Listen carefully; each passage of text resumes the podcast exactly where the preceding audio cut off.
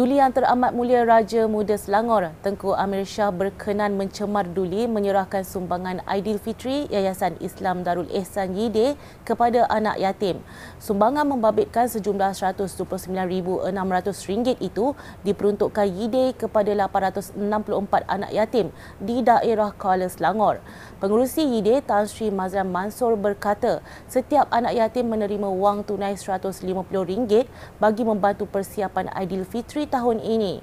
Beliau berkata demikian ketika ditemui selepas majlis penyerahan sumbangan Aidilfitri Yide di Masjid Kampung Sungai Terap Tanjung Karang semalam. Untuk makluman di Kuala Selangor ni kita daftar lebih kurang 864 di Kuala Selangor anak-anak yatim dan hari ini mendapat sumbangan lebih kurang kita jumlah lebih kurang 129,600 untuk Kuala Selangor saja. InsyaAllah kita akan bergerak dari eh, daerah ke daerah di masa akan datang. Kerjasama erat antara kerajaan negeri dengan pasukan keselamatan dan beruniform di negeri ini perlu bagi memastikan keamanan terpelihara. Datuk Menteri Besar Datuk Seri Amiruddin Syari berkata, usaha itu juga harus diteruskan demi menjamin kemakmuran negeri selain menghadapi cabaran yang mendatang dari semasa ke semasa. Beliau berkata demikian ketika ditemui selepas program iftar perdana Datuk Menteri Besar bersama Barisan Hadapan di Ibu Pejabat Polis Kontijen Selangor semalam.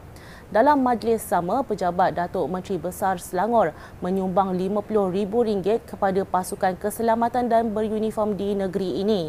Agensi tersebut adalah Polis Diraja Malaysia PDRM, Jabatan Bomba dan Penyelamat Malaysia JBPM, Anggota 11 Brigade, Jabatan Sukarelawan Malaysia Rela dan Angkatan Pertahanan Awam Malaysia APM. Setiap lima agensi menerima sumbangan berjumlah RM10,000 bagi mengenang jasa khidmat bakti yang dicurahkan mereka untuk kesejahteraan negara dan negeri khasnya. Dan ini bukan acara baru sebenarnya tiap-tiap tahun. Cuma bezanya tahun ini kita buat di IPK, Ibu Pejabat Kontijen Polis Negeri Selangor yang terletak di Shah Alam. Dan insyaAllah di tahun-tahun hadapan kita akan cuba pergi di ibu pejabat-ibu pejabat lain supaya hubungan dan juga kerjasama yang akrab dapat kita bentuk semasa bertemu dalam COVID-19 yang lepas dapat diteruskan pada masa-masa hadapan demi menghadapi dan juga menanggapi cabaran-cabaran yang kita hadapi daripada masa ke semasa.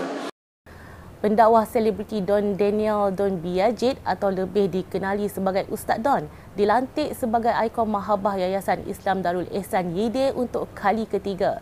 Semalam Don Daniel selaku Ketua Pegawai Eksekutif Agami Grup Sendirian Berhad menandatangani perjanjian persafahaman dengan Yide yang disaksikan oleh Duli Yang Teramat Mulia Raja Muda Selangor Tengku Amir Shah.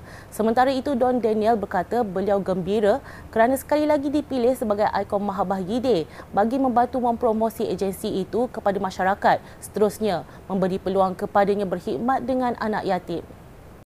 Kita looking forward untuk meningkatkan lagi jumlah kutipan bagi memberikan kemudahan kepada anak yatim. Sekadar pesanan ringkas sahaja iaitu zakat anak yatim tak termasuk bawah asnaf zakat. Janganlah semua orang terlupa pula. Ha, sebab itu anak yatim dia kena ada institusi yang membina anak yatim. Perdana Menteri Datuk Seri Anwar Ibrahim tiba di Kemboja hari ini dalam lawatan rasmi bagi memperkukuh hubungan dan kerjasama yang terjalin antara Malaysia dan negara itu sejak 1957. Lawatan sulung Anwar ke negara itu atas undangan Perdana Menteri Kemboja Han Sen. Dalam pertemuan tersebut, Anwar dan Han Sen kemudian membincangkan pelbagai isu serantau serta kerjasama dua hala bagi kepentingan dua negara Malaysia dan Kemboja rombongan kerajaan diketuai Anwar itu diiringi Menteri Luar Datuk Seri Dr. Zamri Abdul Kadir, Menteri di Jabatan Perdana Menteri Hal Ehwal Agama, Senator Datuk Dr. Muhammad Naim Mohtar, Menteri Sumber Manusia V. Siva Kumar dan Pegawai Kanan Kerajaan. Sekian semasa hari ini terus layari platform digital kami dengan carian media Selangor dan Selangor TV.